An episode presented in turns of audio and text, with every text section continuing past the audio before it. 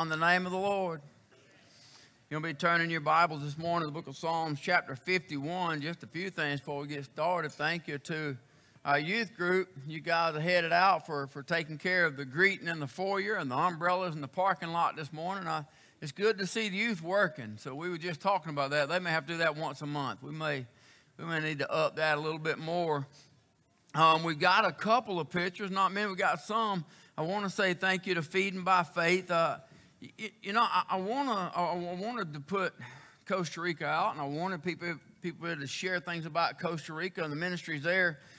But I want to make sure that we don't overlook Jerusalem to talk about the uttermost parts of the earth. We can't overlook all the ministries that are going on here. And Feeding by Faith is going out. They prepared, I think it was 80 hot meals that they served yesterday to go out and help people that are homeless, help people that are needy, help people that live right here in LaGrange, Georgia, people that are in hotels, people that just honestly needed a blessing. They carried out clothes and some very much needed coats and some things to just be a blessing to others. And that's not something you got to buy a $900 plane ticket for. That's not something you got to take a week off work for. That's not something you got to go eat a bunch of whole rice and beans and rice and pintos when you combine them together. That's something you can do right here in LaGrange, Georgia. Craig, wave. That's something you do on a Saturday morning. Just go out and help prepare meals and be a blessing to people right here. Also, the nursing home ministries that we're doing, you can be a blessing to people in the nursing home. Lord knows, if you've ever been in there, you know the need for it. The nursing home ministry has got a Valentine's party coming up. I think the focus, the high school group, is actually over that, but they won't mind you going with them. And that's going to be on Valentine's Day. I think that's on a Wednesday this year, February 14th, that they're going to go in and be a blessing. But ladies, here's a plug-in for you. Next Sunday, February 11th, you got your ladies' Bible study tonight, your prayer meeting tonight, but you also have it next week. And on next week, you're going to be making some Valentine's cards and, I don't know, be creative, gifts, whatever the Lord lays on your heart to make some things to go into the nursing home to be a blessing there. I'm just saying we don't have to fly over waters to be a blessing. Matter of fact, when you look at the commandment, Jerusalem came first. And then Judea, and then Samaria, and then the uttermost parts of the earth. So there's a lot of ministries. Also, there's if I would ask you if you would just stop and get your little pocket cross off the table on the way out this morning. When you go out, just stop by the table. They're free. It is Mr. Don Mahaffey. Mr. Don Mahaffey makes the little pocket crosses, and he needs some help. There's two cards out there. It has his phone number. It has some information on it. Take a picture. I'd ask you don't take the card because there's only two I've got out there. Take a picture of the card. You'll have his phone number on the back of your little pocket cross. It'll have his website information. And he's just looking for some help. You can go by for an hour. You can go by for a day, a half a day. He needs some help preparing the cards or putting them together or maybe cutting out the crosses or some of the machines or things that's going. They're all made out of cedar wood. I would encourage you to just get the cross, look at the website, and look at the ministry. There are opportunities to serve God right here in LaGrange, Georgia. We talked about being the light last week. We talked about for God to use us and to be a light and that God would use us to reflect into a dark world. Those are ministries that, listen, they were a bright light to some people yesterday handing out some clothes. They're going to be a bright light on the 14th at the nursing home. You can be a bright light to Mr. Don Mahaffey. If you get a chance to meet him, you're going to absolutely love him. I'll go ahead and tell you, he's just one of those guys. He's one of those older fellows. He's sold out with the Lord. He's so humbled by what God is allowing him to do and by what God has called him to do. But he's got a huge ministry, and it's to hand out thousands of crosses in LaGrange, Georgia. But you know what it sounds like to me? Changing our surroundings one soul at a time. And it's an opportunity to take a cross and put it in. And a lot of times the conversation starter is the hardest part. You hand somebody a wooden cross, the conversation has begun. Kind of like the red marbles used to do, right? So at any rate, one more thing on your way out, I would ask you if at all possible, if you could be here Thursday night. How many of you know who David Phelps is? So let me plug one in for you. When I became pastor, I didn't know who Zach Williams was. And I didn't know nothing about Chainbreaker. But I remember the first time I stepped out on the smallest limb I think I've ever stood on, when an independent Baptist church brought in Mike and 10th Avenue North for a Christmas concert in an independent Baptist church. Lord God, what is the world coming to? But man, it's one of the greatest experiences.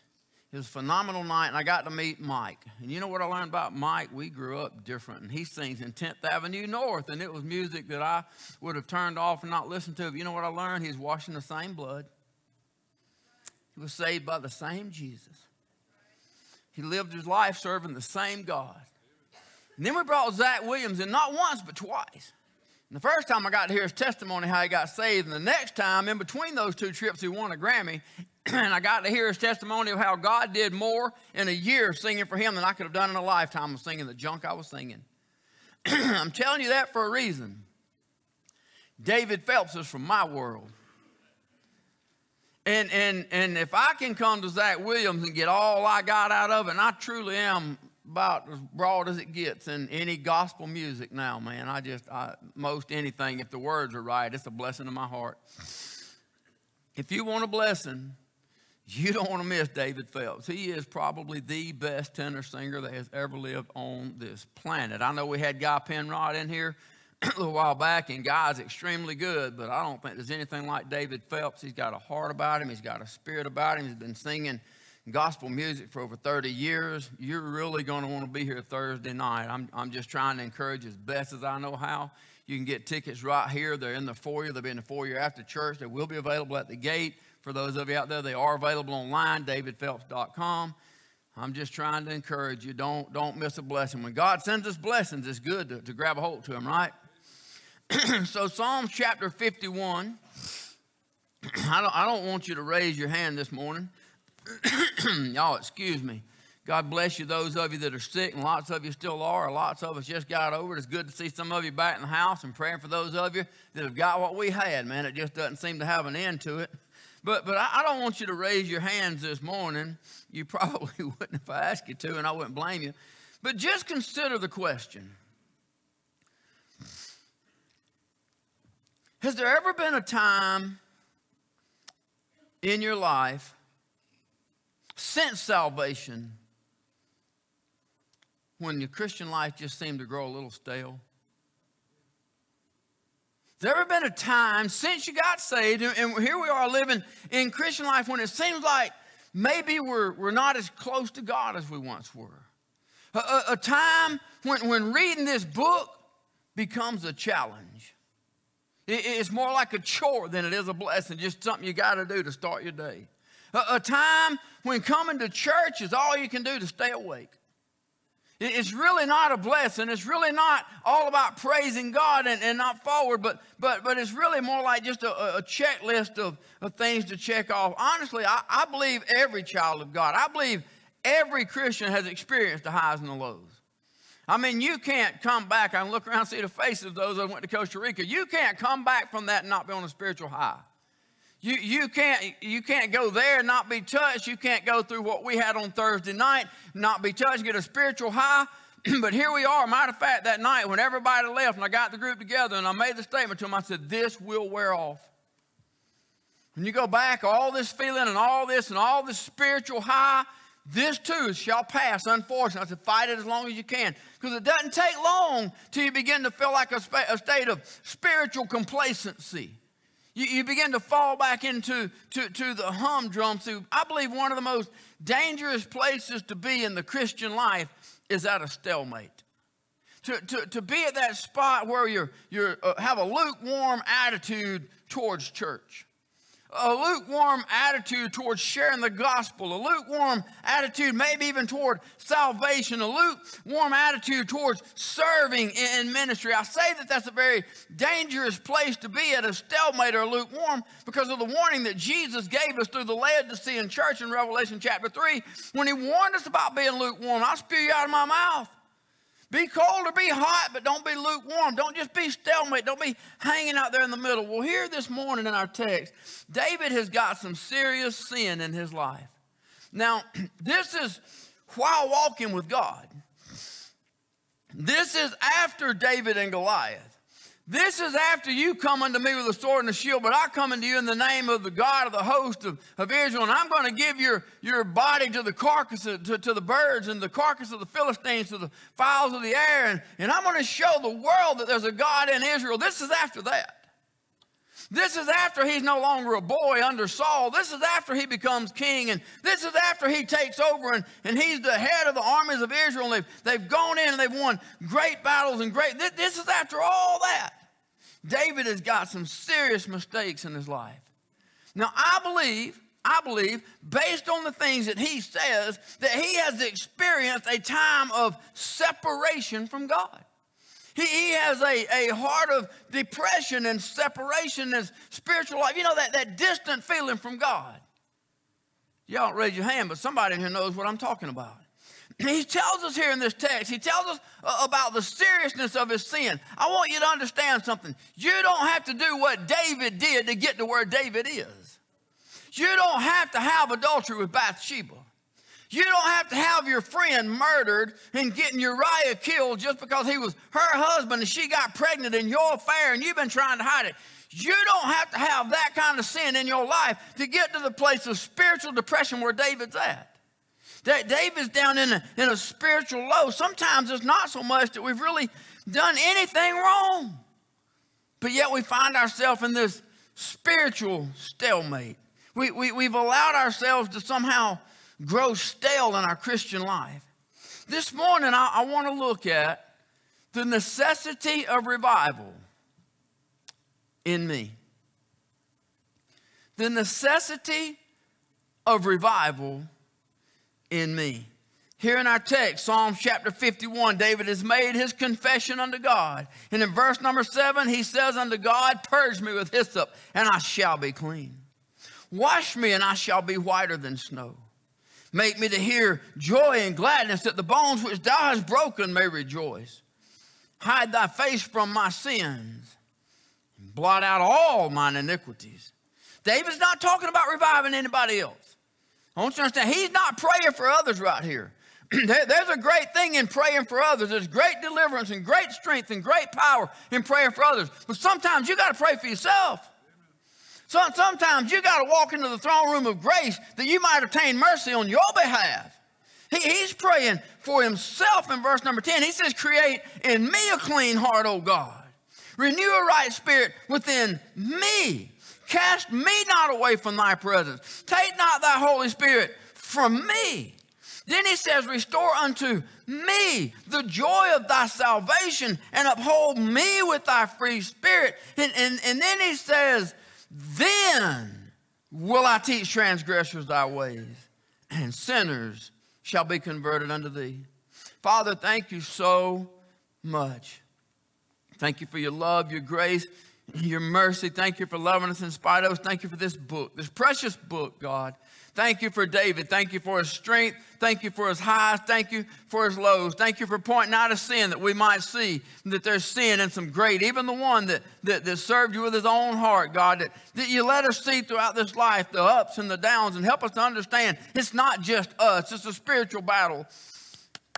It's a struggle, God. It's that old flesh that rises up. And I pray, God, you'd give us strength in here this morning. I pray you'd empower every person that is listening, Father. I pray you'd give us, God, a heart to serve you, a compassion, a drive, God, to reach out and reach this lost and dying world. I pray, God, will you help us to focus within ourselves, that there be a revival within each one of us on this day. We love you, God. You've been so good to us. Lord, we thank you and we praise you in Jesus' name. And all God's people said, amen. Psalms chapter 85, verse number 6, David said to the Lord, "Wilt thou not revive us again, that thy people may rejoice in thee?" We talk about revival a lot. And we talk about how America needs revival. Anybody say amen? I had a little video from something Raquel sent me earlier in the week. That speech from Abraham Lincoln was awesome. I wanted to use it a little part, but it wouldn't download, so we don't have it there. But he talked about the necessity of revival in America, and he talked about how we as a country have forgotten how good God's been and the falling away and how we've got the wrong things, the wrong priorities, the wrong things are important. And if he said it back in the days of the Civil War, glory to God, only knows what he'd say about where we're at today. But we talk about the revival, the necessity in America, and we talk about even what the church needs is a great revival, but I can only control what happens within me. See, I can't control what happens in anyone else's life, but I do know this. If there's joy in me, it's going to get on somebody around me. But if I'm humdrum, stalemate, lukewarm, murmuring, grumbling, complaining, complacent, that too is going to get on people around me. We look at this word revival, and we automatically think, well, when is it, man? When's it on the calendar? Who's coming? Who's going to preach? Who's going to sing? That's not a revival. That's a meeting. A revival is when the Spirit of God shows up and revives some people, and a revival may break out during a meeting, but that really all boils down to the participants of that meeting. That really boils down to what did they come looking for, what did they expect, what did they desire, and how much praise did they bring when they come. But it's not automatic. You can come to a meeting called a revival where God moves and the power of God sweeps through, and you can still leave unchanged based on your personal direction. So revival is not something that just happens. Revival is something that is to be desired. It's something that is to be sought after. And the first place that many Christians need a revival in our lives is in our prayer lives. See, many Christians believe in prayer, but a lot of Christians do not exercise prayer. It's not unusual for a regular attending church Christian to struggle with the sin of prayerlessness. Y'all heard the way I said that, didn't you? Men ought always to pray. Pray without ceasing. The effectual fervent prayer of a righteous man availeth much. It is a sin not to pray. God desires a relationship, and it's not unusual for people sitting on church pews every week to deal with the sin of prayerlessness. They believe in the power of prayer. They believe in the necessity of prayer, yet they fall into this place where they don't practice prayer in their daily life. The truth is, no spiritual life will ever exceed the level of our prayer life. No Christian's life will ever be stronger than their prayer life. Prayer is a necessity if we're going to be in one accord with God. Prayer is a necessity if we're going to be in one accord with each other. Prayer is a necessity if we are going to be used greatly by God. Now let me give you some tips. If you want to learn how to really pray, and you want to learn how to put all the drama aside, and you want to learn how to leave all the world behind, and you just want to learn what it's like to pray in a simplistic prayer of faith, you need to pray with a child. You just need to spend some time letting a child pray for you out loud, and you just listen while they pray, because the child, they hadn't learned to be all sophisticated yet. See, we get all sophisticated, and we tend to forget the simplicity. They just pray. See, God, we know that if we care enough to pray, that God cares enough to listen. Matthew 21:21, Jesus answered, "Verily I say unto you, if you have faith and doubt not, you shall not only do this which is done to the fig tree, but also if you shall say unto this mountain, Be thou removed and be thou cast into the sea, it shall be done. All things whatsoever you ask in prayer, believing, you shall receive." There's nothing quite like the simplistic faith of a praying child. See, a child just simply believes that God cares about anything and can fix everything. They just walk into the throne room with this great expectations. It would do us some good to listen to a child pray, to remember the simplicity of powerful prayer. You want to go to the other end of the spectrum? There's a great place to learn something about prayer. You know, when we go before God, we need to go before God in a thankful heart. We need to open with praise and thank you and close with praise and thank you. All the other stuff needs to come in between that. But if you want to learn how to be truly grateful, it would do us good to pray with some of the senior saints. Some of those that's been through some hard times. Some of those that's had to pray their way through some valleys. Some of them that's laid awake all night long, holding on to God at the end of the rope, and saw God show up and make a way out of no way. And they've learned what it means to praise God through the storm. They've learned what it means to walk through some dark storms and walk in some dark times. and lean on God and beg God and pray and see God bring it out on the other side. But then sometimes, if we really want to learn how to pray, we just need to pray with some new converts and just let them pray. Especially if it's a new convert that didn't grow up in church. See, they ain't learned all the little pros and cons. Well, they ain't learned how you're supposed to address, oh, Heavenly Father, and how. See, they just heard that Jesus was their friend. And they just got a hold of the fact that Jesus died, and they just got saved, and all they know is they got a friend now that they ain't ever had before. And all they know, they hadn't gotten bogged down in the drama of the church, and they hadn't learned how you ought to look or what you ought to be. They didn't get caught up in all the legalistic garbage that the church is drug in to take it away from the main thing, which is the Word of God. All they know is I can go to Jesus. I can get on my face before God and pray, and God cares and God hears. Sometimes we just need to pray with some people that ain't got bogged down, ain't been in church 60 years and heard all the stuff and seen all the stuff and been through all the junk. All they know is the simplicity of prayer. And all they know is one morning they got up. See, they are a lot closer to where we were on the morning when we got up lost and on our way to hell and went to bed that night washed and on our way to heaven. They got something exciting in their life that they just learned about. It's still new. Sometimes it would help us to just pray with some new converts. Peter said that judgment must begin at the house of God. So revival number one needs to begin in our prayer life. Revival number two needs to take place in our physical lives. This is the point of the message where I'm going to get turned off. God bless you before you go.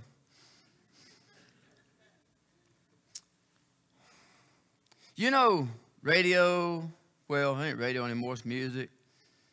It's social media, television. We put so much garbage in our lives. I was talking to my son this morning. We were praying, and so we kept our grandson last night, and he was sick and congested, coughing and stuff. Well, he's sicker this morning. He's still a lot of congestion, a lot of stuff going on, and he was up most of the night. And Robin's like, "You're just now telling me this? Yeah, I'm sorry. I ain't had time." But So Amanda stayed home with him, and tonight I get to preach over there because my son's being ordained as a deacon, and I get to preach that. So I'm pretty excited about tonight. So I'm not surprised that the devil's trying to throw some monkey wrenches and stuff this morning. I'm not surprised by the devil and his antics. But the one thing that Corey and I was talking about, and he made the statement about it being a nasty day, and he's on his way there to church, and we talked about how. You know, we didn't get to see it. We were in Costa Rica, but that Kansas City Chiefs game, I understand, was the coldest game in the history of the NFL. Is that right? What were the wind chills? Wasn't it like 20 below or something? Huh? I mean, if y'all watch NFL like me, you've been watching football, you've seen some Green Bay games. You've seen some of the Chicago Bear games and some of the Patriots games. I mean, you've seen some nasty weather stuff, man. And it was the coldest in the history. And we didn't watch it because we were in Costa Rica, but I heard the place was packed to the gills.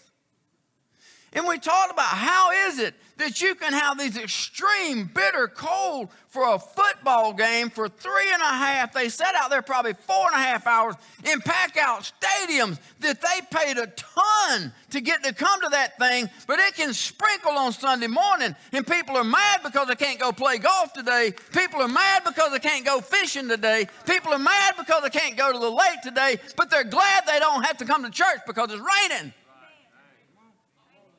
And the problem was we wasn't talking about people. We were talking about me. We're talking about us. It's us. We're the ones. We got junk in our lives that there's no room for. See, if you're listening to any kind of music that is not God-honoring music, you're walking in the wrong direction. If you're watching any movies or you're going to any shows or you're watching anything on your television that is not God-honoring, we are going in the wrong direction. If you're looking at anything on social media, anything on your phone that is not God-honoring, we are going in the wrong direction. You're not going towards revival. You're walking away from God. See, If you think God is going to come sit down on the log beside you down by the riverside and enjoy some good old Hank Williams Jr. with you, you got another thought coming. If you think God is going to ride in your car, keep a hedge of protection around your car, go before you and prepare the way ahead of you, and keep everything safe around you, and sing at the top of his lungs with your worldly music in your car, you got another thought coming. If you think God is going to sit down in your living room, bless your family, bless your home, keep a hedge about your house, be the centerpiece of your family, and enjoy watching that 30-minute sitcom full of filth in your house, you got another thought coming. If you think God is going to open the windows of heaven and pour blessings out on your life while you're sitting there on your phone or sitting there on your iPad pursuing the filth and the worldly garbage, you've got another thought coming. We will never experience a true revival within us as long as we're pursuing the things of this world more than the things of God. It's right out there on that foyer. Seek ye first the kingdom of God and his righteousness. Then shall all these things be added unto you. But we're in this place where, and I'm not out there in the world right now. We're dealing with Christians. We're in this place where we can't experience revival because we're too busy following the things of the world. We're too busy seeking out stuff. Psalms chapter 150 is the beginning of a revival. David said, praise you, the Lord. Praise God in the sanctuary. Praise him in the firmament of his power. Praise him for his mighty act. Praise him according to his excellent greatness. Praise him with the sound of the trumpet. Praise him with the psaltery and harp. Praise him with the timbrel and dance. Praise him with stringed instruments and organs. Praise him upon the loud cymbals. Praise him upon the high-sounding cymbals. Let everything that hath breath praise the Lord. Praise ye the Lord. When we start praising God in every area of our lives, then we're going to experience revival. When we start turning off the music of this world, and I don't care what genre it falls under, if it's not honoring God, it's not godly music. If it's considered a Christian song, if it's got words that are offensive that are not God-honoring, it doesn't matter to me who's singing it. If it's not God-honoring in its words, it's not God-honoring. And until we stop putting that stuff in our life, when we start getting everything out and we start turning off the filth and we begin to pray, let the words of my mouth and the meditations of my heart be acceptable unto you, God. Then we start looking for revival. Then we start cleaning out the trash. So revival begins in our prayer life, and it must take place in our personal lives. But if we're going to see revival in America, we're going to have to see revival in the church. And if we're going to see revival in the church, then we're going to have to see revival in the pulpits. This is God's podium. And this is the place for the teaching of God's word.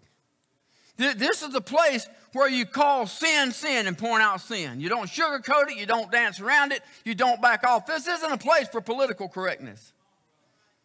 This isn't a place to worry about the offenses of somebody's little feeling that they've got left. This isn't the place to walk on eggshells. We need some good old-fashioned Holy Ghost anointed preaching that'll preach the gospel of Jesus Christ and say, thus saith the Lord, and waver not. We need some good old-fashioned Holy Ghost anointed preaching that'll stand up and preach on Jesus Christ, that'll preach on the blood and the salvation of the blood, and that it's only by the shedding of blood that sins are cleansed. See, the world don't want to hear that. People today, they don't want to hear that stuff. They call it gory. Well, that's just gory. They call Christianity a bloody religion. Well, it's one of the two, but you can only be 50% right. Because as long as it's Christianity and it's truth, it's not a religion. It's about a relationship. It's a relationship with our Lord and Savior, Jesus Christ. So as long as it's Christianity and the blood is involved, it's not a religion. Because when you take the blood out, you just changed everything. It's the blood that washes away sin. It's the blood that gives a sinner like me a brand new home, a brand new start, a brand new life. It's nothing but the blood. So when you take the blood out, now you have a religion. We need for the pulpits to call out what is holy living and what's not. We need for the pulpits to stand on the truth and call out sin and not worry about, well, somebody may get mad and go to another church. Not worry about, well, somebody may get mad and not pay their tithe, and they're one of the best tithers in the church. Listen, I'm sorry, but if they're not in line with God, their tithe ain't doing no good. God can take a worldly man's money and do his work. He don't need somebody sitting on his pew with a frown on their face because they didn't get it the way they want. I put this much money in the pot. Well, God bless you. Take it back. We need for the pulpit to preach the truth of the gospel, the way God wrote it. And not, as Brother Chapman used to say, not watered down, limp-wristed, panty-waisted. How many of us here, Brother Charles? We need to stand on the truth, the way that it is. A revival is not about who's singing or who's preaching. It's not the date or when do we need to be here. It's not something that we have to wait on. It's not something that we even need other people for. A revival is simply the renewing of a spirit within me. And for us here at Faith, we're still preparing for October. And I'm not talking about the physical work, although there is tons of that to be done. I'm talking about the spiritual revival that can take place in us. So that, as David said, then we can teach others about Jesus. Then we can see souls saved. Then we can be used mightily by God and make a difference in the lives of others. Psalms 51, here in our text, in the first 6 verses, David made his confession. In the first verse, he said, I'm sinful. Verse number 2, he said, I'm sorry. Verse number 3 is a confession. And verse number 4, he just gets real with God. He says, against thee and thee only have I sinned and done this evil in thy sight. Verse 5, he says, I was born in sin. Verse 6, he says, I was blinded by sin. There's probably not a Christian who can't understand that when you look back at something you've done in your Christian life. Blinded by sin, and you look back and you go, how in this world did I fall into that trap? The thing that you said you'd never do, you did. The thing that you thought you'd never think, you thought. And you look back and you see, how could I have not seen that at the time? That I was blinded by sin. That's what David said. He said, I was blinded by sin. I was caught off guard. Verse 7, he says, but I know that no matter what I've done, that you, God, can make me clean again. You, God, can take whatever I've done. You can make me whiter than snow. Then in verse 8 and 9, David offers up this plea for forgiveness. And then in verse 10, he's created me a clean heart. That means pure. Create a pure heart in me. And then he says, renew a right spirit within me. That word renew, it means make it new again. Take me back to the place where I've been. So David is praying for a revival within his own heart. See, sometimes we just need to ask God to take us back to the place when it was new.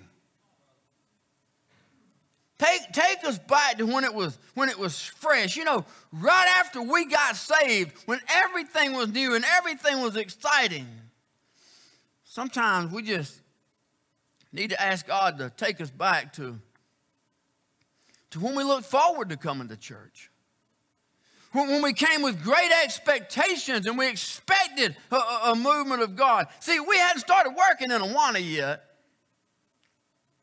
We hadn't gotten bogged down in ministries yet. We hadn't gotten caught up in all the dramas or sidelined in one of the little cliques yet. We hadn't got caught up in all of the stuff that made coming to church just a formality. We weren't coming just because it was our week to do something in some kind of ministry. We were just coming to praise God for what he had done in our life.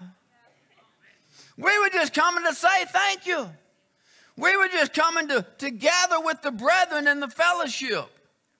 It is sad that the longer we stay in, when we should be growing and growing and growing, and we are growing. I hope everyone's growing spiritually and growing in Scripture and growing in knowledge, but we're also being pulled down by the drama and all the stuff that we allow to go on inside the house of God. Sometimes we just need to open right there to Psalms 51. Just make that our prayer. Create in me a clean heart, O God, and renew a right spirit within me. Forgive me for the humdrum. Forgive me for the lukewarm. Forgive me for my stalemate attitude towards church. For just going through the motions, for coming to the house of God with no expectations of a revival in me. Cast me not away from thy presence, and take not thy Holy Spirit from me. But then he says, restore unto me the joy of thy salvation, and uphold me with thy free spirit. That word restore, it's the same. Take me back. Take me back to when it was new. Restore me to a time when it was fresh, when it was exciting. Cause the joy of my salvation to return to what it once was. A Christian who is truly saved and washed in the blood of Jesus Christ, you can never lose your salvation, but they can lose the joy of their salvation. David did. That's what he said. He's in a state of depression caused by his own sin. It was a sin of his past that was haunting him, and it was robbing him of his joy. David doesn't go to a psychiatrist. He doesn't go to a psychologist. He got on his knees before God. He went to the only one that could meet him where he was and change it. He went to the only one that met him the first time that carried him to that place, and he went back. He said, I want to go back to that place. I want to go back to a oneness with you. See, many times Christians have lost their joy because the devil won't let them forget the sins of their past. Sometimes it's things that they've done since they got saved, and the devil just keeps throwing it up in there. Sometimes it's a reoccurring sin that somebody's just not able to let go of, and they just keep dabbling into it. We will never experience a revival until we have put everything on the table before God. Psalm chapter 32, David said, blessed is he whose transgression is forgiven, whose sin is covered. Blessed is the man unto whom the Lord imputeth not iniquity, and in whose spirit there is no guile. When I kept silence, my bones waxed old through my roaring all the day long. For day and night thy hand was heavy upon me. My moisture is turned into the drought of summer. Selah, that means that there's a pause for a moment. Then verse 5, David says, I acknowledged my sin unto thee, and mine iniquity have I not hid. And I said, I will confess my transgressions unto the Lord, and thou forgavest the iniquity of my sin. Selah. See, David confessed everything that God already knew. He was just waiting on David to come clean. See, God already knows where you are. God knows the battles going on in your mind. He knows the stuff going in your heart. He's not going to make you surrender. He wants you to surrender. He wants you to decide, I want God more than I want stuff. I want my relationship with God more than I want the things of this world. He's waiting on us to do like David, and for us to come to the place. David knows that the sin in his life has created a roadblock, a stumbling block in his relationship with God. And David knows that he can't show others until he gets some things right in his own life. It's a simple concept. You can't lead someone to a place where you're not. You can't lead someone to a place where you're not going. If you're not going to a spiritual high, you can't take somebody there. If you're not going to the house of God to worship, you can't take somebody there. You can tell somebody to go, you can send somebody, but that's like telling your children to go to church, but you never go. How long do you think they're going to go? How long is that? So if we're going to show somebody the way, we got to go there first. David says, I'm going to get some things right in my life. I'm going to put everything on the table of confession. I'm going to ask God to forgive me. I'm going to ask God to restore me to the place where I was. And then I can reach others so that others come to repentance. Then I can be used by God to add souls to the kingdom. There was a time in David's life where he needed a serious dose of revival. There was a time when he just had to get real with God so that God could restore him to that place of fellowship, that place where he'd been. There's many Christians in today's world who just need to get real with God. They just need a good old-fashioned dose of revival. They just need a touch of the Holy Spirit.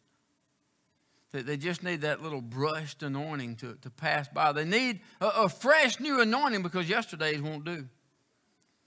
See, as Christians, sometimes it's like we need to hit the reset button or the restart button. We get so bogged down in the work, and I use this a lot, but we get so bogged down in the work of God that we forget about the God of the work. We get so bogged down into the ministries and the things that we're doing that before we know it, we're burnt out, and we're burnt out towards church, and we're burnt out towards the ministry. That's because we became focused on the ministry rather than the God of the ministry. If you're in a ministry, God is allowing you to serve him.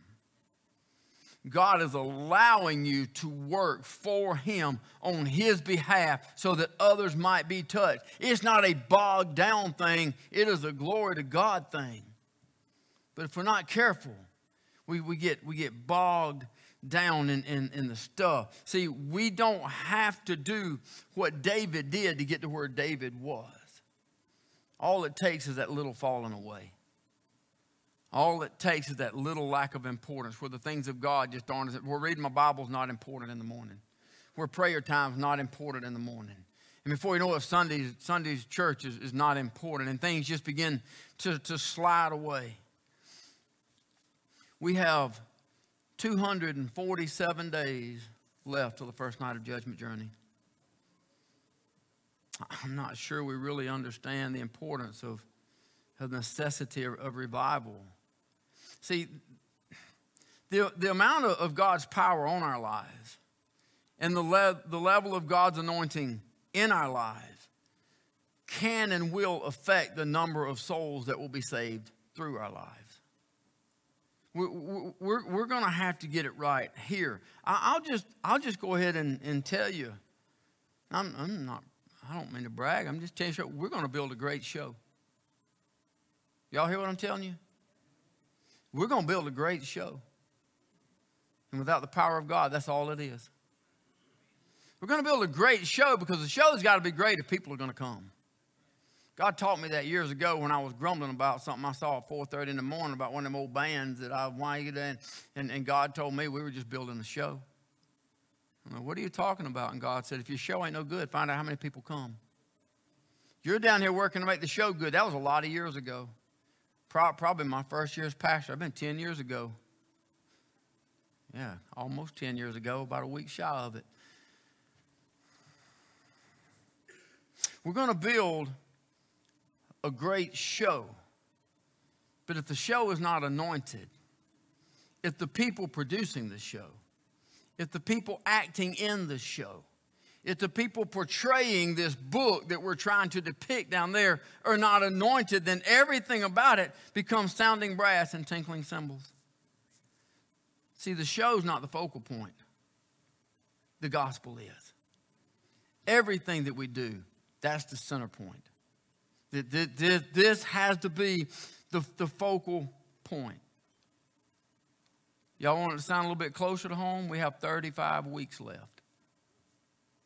We have 35 Sunday mornings left before the first night of Judgment Journey. Doesn't sound like long when you look at it that way, does it? See, it's up to us to prepare ourselves to be used by God in ways that we could never imagine. And today is a great place to start. And it's one of two things.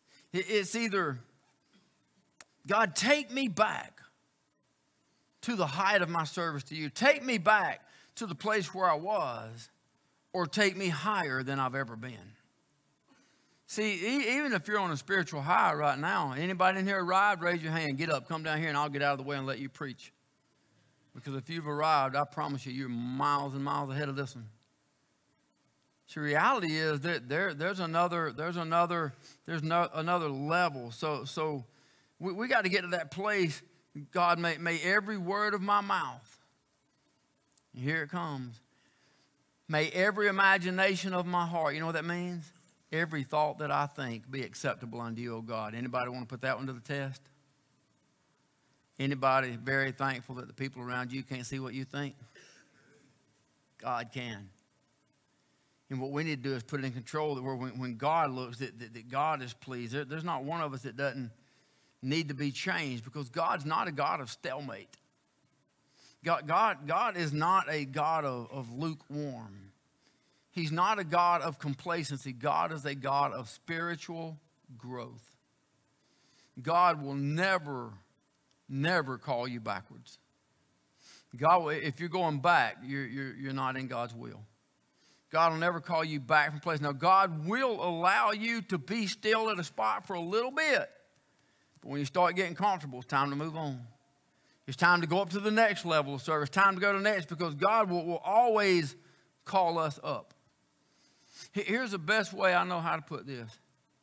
We cannot wait until October 1st to start building that trail. Anybody know what I'm talking about? Anybody been down there? We're still tearing stuff down.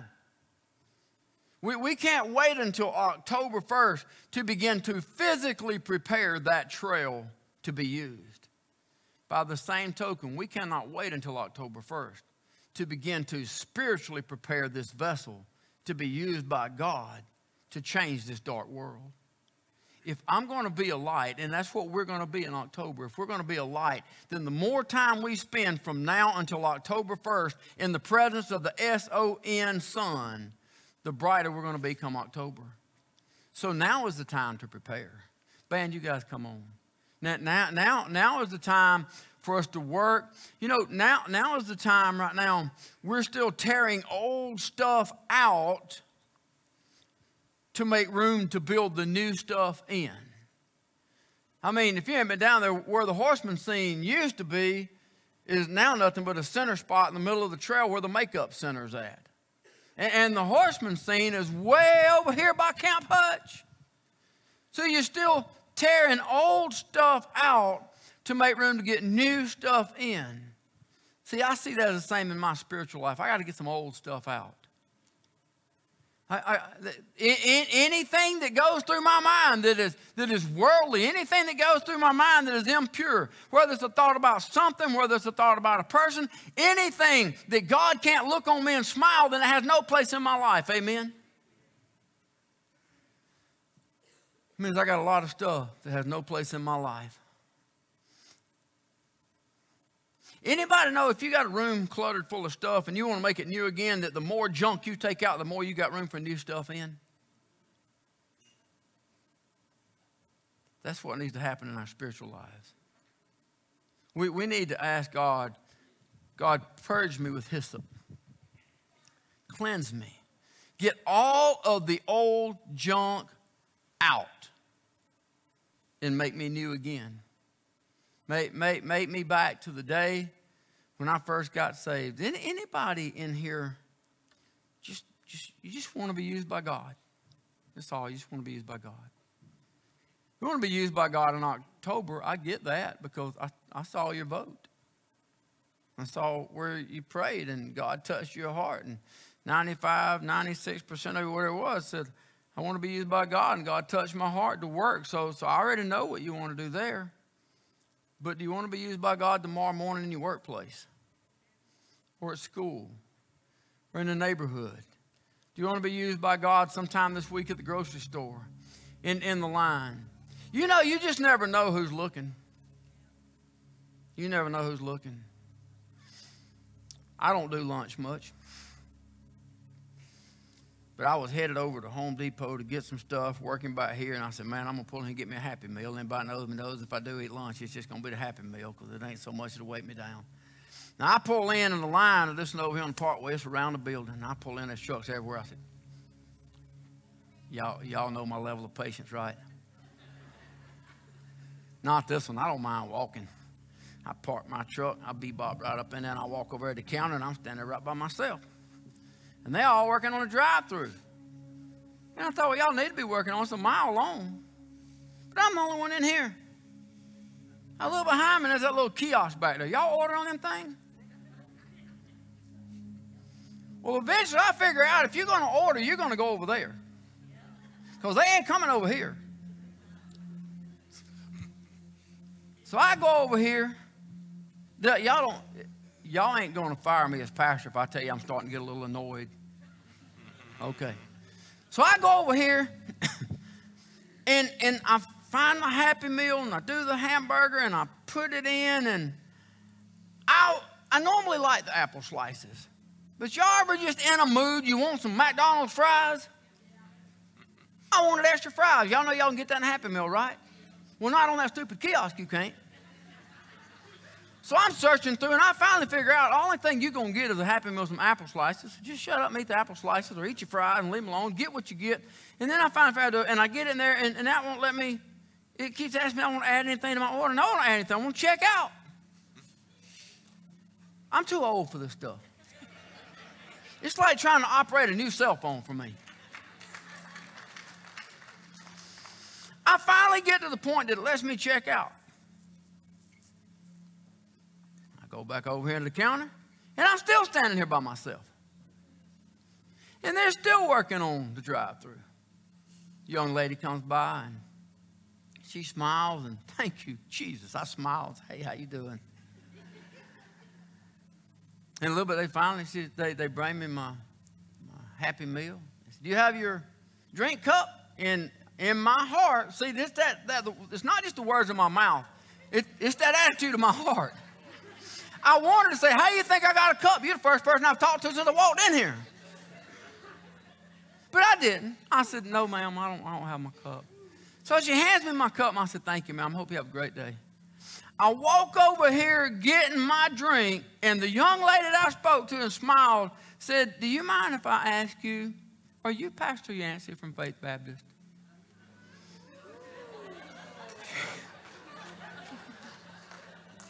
Thank you, Jesus, that the words of my mouth did not match the attitude of my heart. But what I need is for the attitude of my heart to be acceptable unto you, O God. Y'all understand I got a lot of work to do. I'm a work in progress. And what I don't want to be is any hindrance come October. What I don't want is anything in me to be in the way of what God wants to do in you. I don't want anything in me to be a stumbling block, a hindrance, a roadblock, a holdback.